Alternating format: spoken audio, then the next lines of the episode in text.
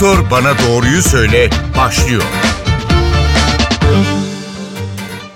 Merhaba Doktor Bana Doğruyu Söyledi. Bugün şekeri konuşuyoruz. Şekeri bırakmak neden bu kadar zor? Canımız durduk yere neden tatlı ister? Şekeri bıraktığımız ilk günden bir yıla vücudumuzda, iç organlarımızda ne gibi değişiklikler olur? Merak ettiklerimizi bugün iç hastalıkları uzmanı Doktor Ayça Kaya'ya soracağız. Ayça Hanım hoş geldiniz NTV Radyo'ya. Hoş bulduk. Çok teşekkür ederim. Şimdi siz de sağlıklı kilo verme üzerine çalışan bir doktorsunuz. Sık sık bu vazgeçemiyorum tatlıdan ya da çikolata krizine giriyorum yakınmalarıyla karşılaşıyorsunuzdur. Şeker neden bu kadar bağımlılık yapıyor ve onun yokluğu bir kriz haline geliyor? Bunu sorarak başlamak isterim.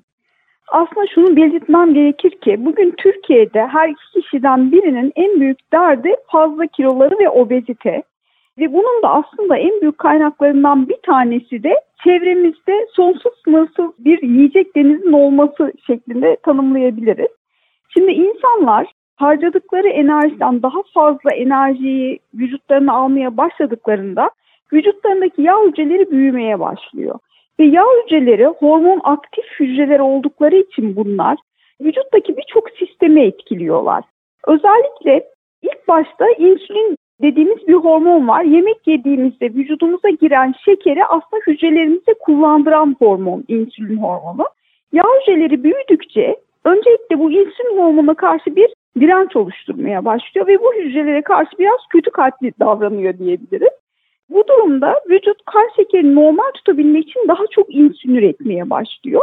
İnsülin arttıkça da kişinin şeker ihtiyacı daha çok olmaya başlıyor. Yani şeker yedikçe insan vücudu şekeri daha çok çekmeye başlıyor. Burada benim bir cümlem vardır. Şeker şekeri çeker aman dikkat edin diyerekten. Hı hı. Çünkü şeker vücudumuza girdiğinde vücudumuzda bir insülin hormonu yükseliyor ve bunu hücrelere koyuyor. Vücuttaki yağ hücreleri büyüdükçe daha çok insülin ortaya çıkıyor ve yükselen insülin daha çok şeker istiyor vücuda. Ve mesela hani biz bir yemeği yediğimizde insülin birden yükseliyor. Şekerli bir şey yediğimizde ve hemen ortamdan çekilemediği için de kan şekeri düşmesi yaşıyoruz. Ve yemek yedikten sonra bir halsizlik, yorgunluk ve kendimizi iyi hissetmek için bir daha şeker yemek yemeye ihtiyacımız oluyor. Bununla birlikte şeker beyinde dopamin merkezine uyarıyor ve iyilik yani hani böyle ödül hormonunu artırıyor diyebiliriz. Bu durumda kişi şekeri yerken hem bir ödül kazanmış gibi hissediyor kendine hem o vücudundaki insülin hormonuna cevap veriyor ama akabinde şeker düşmesiyle birlikte ciddi bir halsizlik, yorgunluk, uyku basması gibi problemler yaşıyor ve daha çok şeker yeme isteği ortaya çıkabiliyor diyebilirim. Hı hı. Şimdi öyle anlar oluyor ki diyet yaparken gözümüzün önünde baklavalar, dondurmalar, çikolatalar geçiyor ve bir kase çorba içip doyacağımıza o baklavayı yemek istiyoruz. Bunun sebebi ne? Yani vücut açken bu şekerli ürünleri istemesinin sebebi ne? Şimdi burada aslında yanlış yapılan diyetler sonucunda bu tür istekler ortaya çıkıyor. Şimdi insan vücudu çok özel bir organizma baktığımızda mesela psikiyatride bile biz algıda seçicilik dediğimiz bir madde vardır. Yani mesela bir gözlük ihtiyacınız varsa hep gözlükleri görürsünüz. Bir kolye alacaksınız hep kolye çeşitlerine bakarsınız. Ne zaman ki o gözlüğü kolyeyi alırsınız gözünüze bir daha bu tür satış yerleri gelmez. E, vücutta da böyle. Mesela bir şey eksik yediğinizde vücut onu doldurabilmek için farklı yiyecek gruplarını vücuduna ister. Bununla birlikte vücutta zaten eğer hali hazırda bir kansızlık varsa, vitamin eksiklikleri varsa bu da farklı yiyecek gruplarına karşı aşırı bir istek oluşturabilir. Burada da mesela özellikle tek yönlü diyetlerde sadece protein yenilen ya da sadece vejeteryan gibi yani bitki bazlı beslenen detoks diyetleri, çok düşük kalorili diyetlerde İnsan vücudunun ihtiyacı olan karbonhidrat, protein ve yağ dediğimiz makro besinler vücuda verilemediği için vücut bunları tamamlamaya çalışarak farklı yiyecek gruplarına karşı aşırı istek duyabilir. O nedenle burada da eğer böyle istekleriniz oluyorsa bir diyet yaparken beslenmenizdeki makro besin dengesizliğinden de kaynaklanıyor olabilir bu durum. Bir de şimdi çayı kahveyi şekerli içenler var ki özellikle çay kahveye göre daha sık tüketilen ve çay şeker ikilisine sıkı sıkıya bağlı bir kitlesi olan bir içecek. İçeceklerle birlikte vücuda şeker alındığında etkisi nasıl oluyor? Bu gerçekten çok korkunç bir şey diye ben size bunu özetleyebilirim. Evet. Sadece çay ve kahvedeki şeker değil bir de şekerli içecekler diye ayrı bir grup karşımızda. Hani 7'den 70'e bu hepimizi etkiliyor. Özellikle çocukları çok etkiliyor. Şekerli gazozlar, meyve suları, şekerli şuruplu kahveler mesela bunlar hem yüksek kalorili hem de yüksek fruktozlu mısır şurubu kullanılabiliyor bu tür içeceklerde. Ve bunların içerisindeki şekerde lif olmadığı için içtiğimizde direkt kana karışıyor ve karaciğer yağlanmasının aslında en büyük nedenlerinden bir tanesi bu şekerli içecekler. Hı hı. O nedenle şekeri asla içecek olarak vücudunuza sokmayın derim. İki küp şekerin enerjisine baktığımızda ortalama bir dilim ekmeğe tekabül eder bu. Mesela hani bir çay ve kahveden bahsedelim. Siz günde 10 bardak çay içip içerisine ikişer şeker atıyorsanız yaklaşık 10 dilim ekstra ekmek yiyorsunuz gibi bir kalori vücudunuza girer. Hı hı. Mesela bir şekerli içecek elinize aldınız. Üzerindeki kaloriyi okuyun. Mesela diyor ki 210 kalori içerir bu içecek. Bir dilim ekmek 70 kaloridir. O içeceği içtiğinizde ortalama 3 dilim ekmeklik bir kalori vücudunuza girmiş olur. İnsanlar çoğu zaman şekerli içecekleri ya da içecekleri bir kalori olarak görmezler. Çünkü yediklerini aslında kalori olarak görüyor insanlar ve bunun olacak gibi şey içtik geçti derler. Ama mesela ekmek yemekten çok korkarlar. Ay ben işte ekmek yemiyorum diyet yapıyorum Evet, gibi. evet. Dinleyicilerimiz de şunu yapsınlar. Mesela şekerli bir içecek içecekleri zaman üzerindeki kalori değerini okusunlar. Onu 70'e bölsünler. Ortaya çıkan değer onun kalori yani kaç dilim ekmek yediğini gösterir ona. Hı hı. Ve bence şekerli içecekleri asla ve asla ağzınıza sürmeyin derim. Şimdi bu içecekleri tatlandırıcılarla tüketenler de var. Bunun bir zararı var mı? Tatlandırıcılar başka hastalıkları da tetikliyor mu? Şimdi geçtiğimiz yıl tatlandırıcıları Dünya Sağlık Örgütü olası kanserojen madde olarak listesine aldı. Tatlandırıcıları kesinlikle önermiyoruz. Vücutta farklı e, mekanizmalara neden oluyor bu da. Mesela bağırsaktaki o şeker emilimlerini etkiliyor ve şekerin daha çok vücut tarafından kullanılmasını sağlıyor. Aynı zamanda probiyotik prebiyotik dengesini bozuyor ve bağırsakların florasını bozuyor diyebiliriz. Yine mesane kanseriyle ilgili bazı yapılmış araştırmalar bunu da gösteriyor. O nedenle hani kesinlikle yapay tatlandırıcı kullanılmamasını tavsiye ediyoruz. Peki diyelim ki şekeri bırakmaya karar verdik. İlk nereden başlamalıyız? Yavaş yavaş azaltarak başlamak daha mı iyi oluyor yoksa anında kesmek daha etkili bir yöntem mi? Şöyle anında kesmek bence daha etkili bir yöntem ama özellikle şeker, çaya ve kahve yatanlara şöyle bir tavsiyem olacak. Ben de yıllar önce mesela hani bizim çocukluğumuzda da Evet. hep böyle paşa çayları falan yapılırdı, şeker atılırdı mutlaka çaylara. Ben mesela iki küp şekerin bir dilim ekmek olduğunu öğrendiğim gün bundan 25 yıl önce yaklaşık. Hı hı. Aa dedim ben dedim günde demek ki 5 dilim ekmek fazla yiyorum. Şöyle yaptım mesela iki küp şeker yerine bir küp şeker attım ve karıştırmadım. Hı. Üzerini böyle şekersiz altından bir iki yudum şekerli olarak içtim. Bir hafta sonra bir şekeri yarım şekere düşürdüm. Üstünü şekersiz alttan bir iki yudum şekerli içtim. Kesinlikle karıştırmayın. Hı hı. 15-20 gün içinde tamamen şekeri çayınızdan kahvenizden çıkarabilirsiniz. Ve böylelikle şunu fark edeceksiniz. Mesela eskiden çayı kahveyi şekerli içtiğinizde şekerin tadıyla içiyorsunuz. Hı hı. Dolayısıyla çayın kendi tadını ve kahvenin kendi tadını alamıyorsunuz. Evet. Ama şekersiz çay kahve içtiğinizde içtiğiniz çayın markasını bile ayırt edecek derecede bir müddet sonrasında dilinizdeki tat reseptörleri ortaya çıkıyor ve bunu bile ayırt edebiliyor. O zaman o çayın daha lezzetli olduğunu fark edeceksiniz. Peki şekeri bıraktık diyelim. Birinci gün, birinci hafta ve birinci ay vücudumuzda ne gibi değişiklikler oluyor ve hangi hastalıkların riskleri azalıyor? Tabii burada biz şekeri bırakmaktan kastımız sofra şekerini kastediyoruz. Yani tatlılar, kekler, kurabiyeler, tatlı içecekler.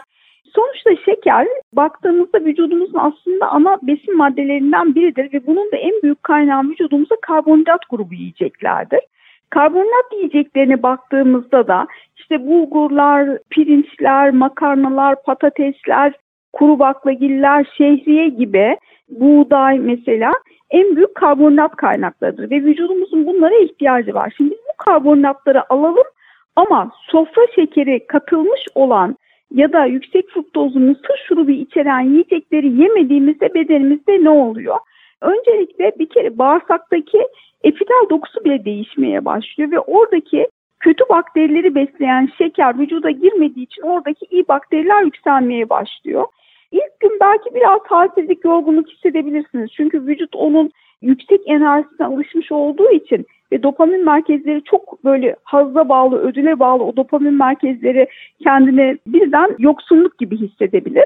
Buna bir hafta 10 gün kadar direnç göstermenizi tavsiye ederim. Çünkü bir hafta 10 gün sonra onun yalancı bir ödül olduğunu vücut da anlayacaktır. Tabii bu arada o yoksunluktaki yani halsizlik, yorgunluk, enerjisizliği insanlar nasıl atlatabilir diye sorarsanız bana ben hareket etmelerini tavsiye edeceğim. Günlük ortalama 3-4 kilometrelik yürüyüş yani ortalama 7 bin 8 bin adımlık gibi kardiyo egzersizi mesela ip atlama, tempolu bir yürüyüş, bisiklete binme gibi egzersizler vücuttaki şeker reseptörlerini doygunluğa ulaştırıyor aslında. İnsülinle hücre arasındaki sinyalizasyonu iyileştiriyor ve insanın kendini iyi hissetmesini sağlıyor.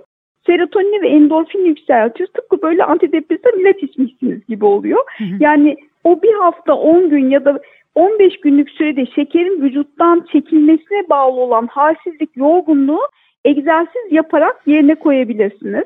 Ya da mesela kahve içebilirsiniz. Şekersiz kahve yanına kuru kayısı, kuru incir gibi lifi yüksek ama vücut kan şekerinizi dengeleyecek bir şeker koyabilirsiniz. Yani karbonat koyabilirsiniz. Ya da mesela sütlü kahveleri tercih edebilirsiniz. Sütün içerisinde laktoz vardır, süt hı hı. şekeri. İyi bir karbonattır o da. Sütlü kahve mesela yanına bir kuru kayısı gibi bu şekilde de vücudunuza yine cevap vermiş olabilirsiniz. Şimdi bazı uzmanlar meyvedeki şekerin de alınmaması gerektiğini söylüyor. Meyveyi besin zincirinden çıkarmanın vücuda nasıl bir etkisi oluyor? Siz bu görüşe de katılır mısınız? Aynı zamanda bunu da merak ediyorum. Şimdi böyle bir görüşün kesinlikle bilimle uzaktan yakından bir alakası yok. Bu doktorların da bence diplomalarını sorgulamak gerekir.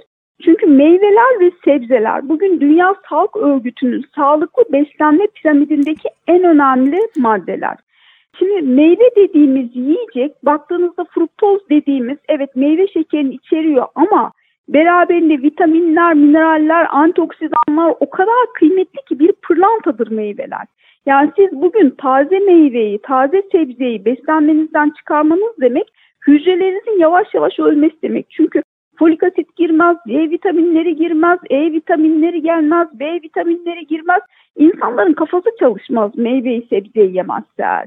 Ve bunların içerisindeki mesela meyvelerin bile rengini veren renk pigmentleri var. Biz bunlara fitikimyasal diyoruz. Bırakın hani mikro besinli, makro besinli üzerindeki o fitokimyasal ile sayıları 2000'in üzerinde bağışıklığımızı kuvvetlendirici maddeler içeriyorlar bunlar. Ve bugün Dünya Sağlık Örgütü diyor ki günde 4-5 porsiyon taze sebze yiyin, 2-3 porsiyon da taze meyve yiyin diyor. Buradaki porsiyon ölçüsü şöyle düşünebilirsiniz.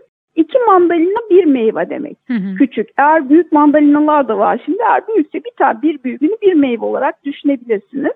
2-3 farklı çeşitte meyveyi her gün çocuklarınıza ve kendinize ilaç gibi yedirmeye özen gösterin derim ben. Hı hı. Çünkü sadece olaya şeker ya da kilo açısından bakmamak lazım.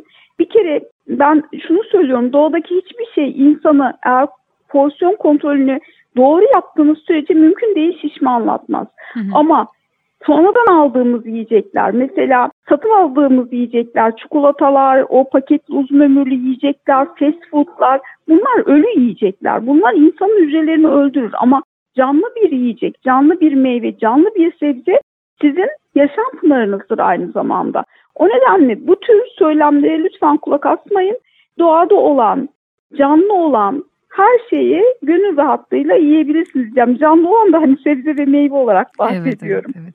Peki doğada olan birkaç üründen daha bahsedelim. Bal ve pekmez için ne dersiniz? Şekeri bırakmış kimseler bu ikiliyi de tüketebilir mi? Tüketirlerse ne olur? Tekrar şeker isterler mi? Hayır hayır istemezler. Şimdi bal ve pekmez bunlar da doğada olan üzümden yapılan pekmez. Bal da arıların yaptığı antioksidan özelliği son derece yüksek ve çok faydalı bir yiyecektir. Burada da yine porsiyon kontrol olarak yap, yemek lazım. Mesela ben de kendi çocuklarıma sabahları bir yemek kaşığı pekmez içerisine yarım limon sıkarak içiriyorum okula gitmeden önce. Limonun içindeki C vitamini pekmezin içerisindeki demirin emilimini de artırır ve bağışıklık sistemini kuvvetlendirir. Özellikle büyüme geçmiş çağındaki çocuklarda mutlaka öneriyorum. Hani erişkinlerde de aynı şekilde günde bir yemek kaşığı pekmez üzerine yarım limon sıkarak kullanabilirler. E, balı da cevizle birlikte tüketmeyi tavsiye ederim. Yine bir yemek kaşığı bal yanına iki tane bütün cevizle birlikte tüketilirse cevizin içerisindeki omega 3'ler, iyi yağ asitleri mide boşalma zamanını uzatacağı için bir de peynir hani ilk kahvaltıyla birlikte yediğinizde o kan şekilde çok büyük bir oynamaya neden olmaz. Onu Evet. da o şekilde kullanabilirsiniz. Bir de diyabet reçelleri var, baklavaları ya da tatlıları. Bunların tüketilmesi konusunda ne söylersiniz? Yani siz kilo vermek için size gelen bir hastanıza bunu tavsiye eder misiniz? Ne dersiniz? Ben etmem. Evet. ben etmem. Etmem çünkü bu tür diyabetik ürünlerin içerisinde genel bir tatlandırıcıyla yapılıyor. Ve bugün Dünya Sağlık Örgütü tatlandırıcıları olası kanserojen maddeler olarak nitelendirildiği için biz yapay tatlandırıcı katılmış hiçbir yiyeceği ve içeceği ben hastalarıma ve güzel ülkemin güzel insanlara tavsiye etmiyorum. Hı hı. Diyabetik ve diyetetik ürünler şeker yerine tatlandırıcı kullanılarak yapılan ürünler ya da yağı azaltılan ürünler. Yani sonuçta bunların hepsinin yine bir kalorisi var.